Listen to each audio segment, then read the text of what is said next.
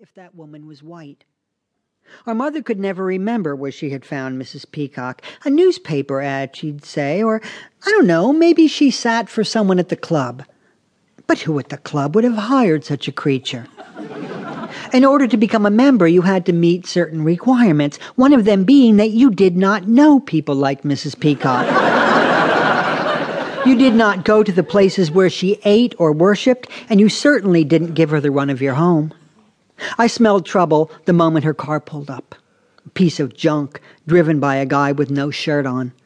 He looked just old enough to start shaving and remained seated as the figure beside him pushed open the door and eased her way out.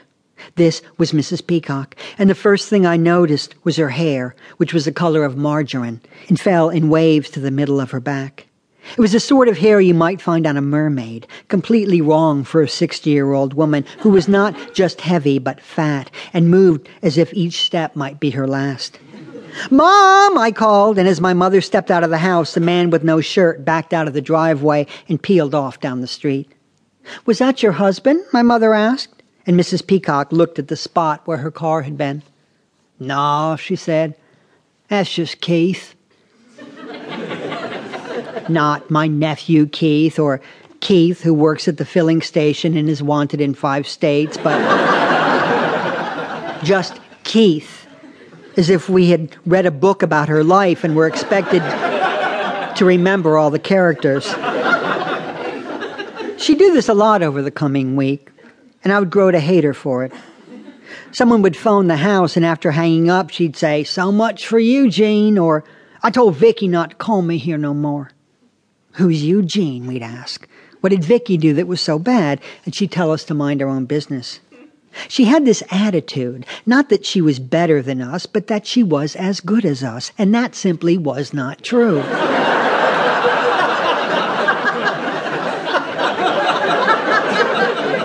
Look at her suitcase, tied shut with rope.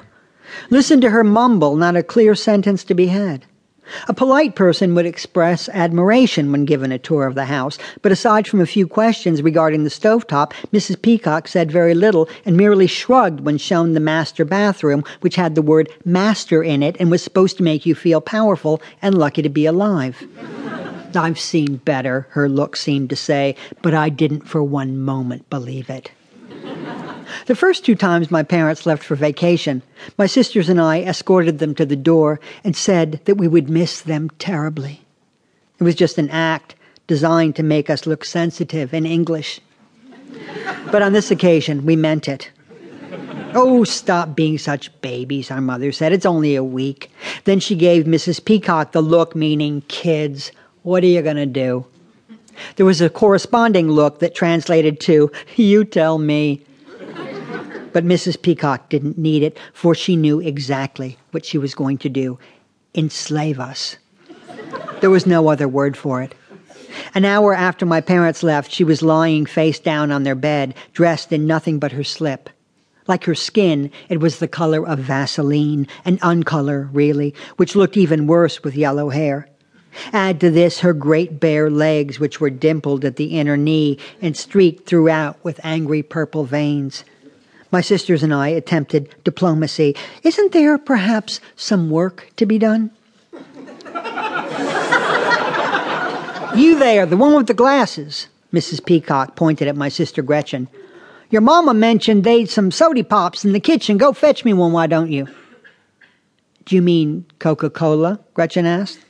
That'll do, Mrs. Peacock said, and put it in a mug with ice in it. While Gretchen got the Coke, I was instructed to close the drapes. It was to me an idea that bordered on insanity, and I tried my best to talk her out of it. The private deck is your room's best feature, I said. Do you really want to block it out while the sun's still shining? She did. Then she wanted her suitcase. My sister Amy put it on the bed, and we watched as Mrs. Peacock untied the rope and reached inside, removing a plastic hand attached to a foot long wand. The business end was no bigger than a monkey's paw, the fingers bent slightly inward as if they had been frozen in the act of begging. It was a nasty little thing, the nail slick with grease, and over the coming week we were to see a lot of it. To this day, should any of our boyfriends demand a back scratch,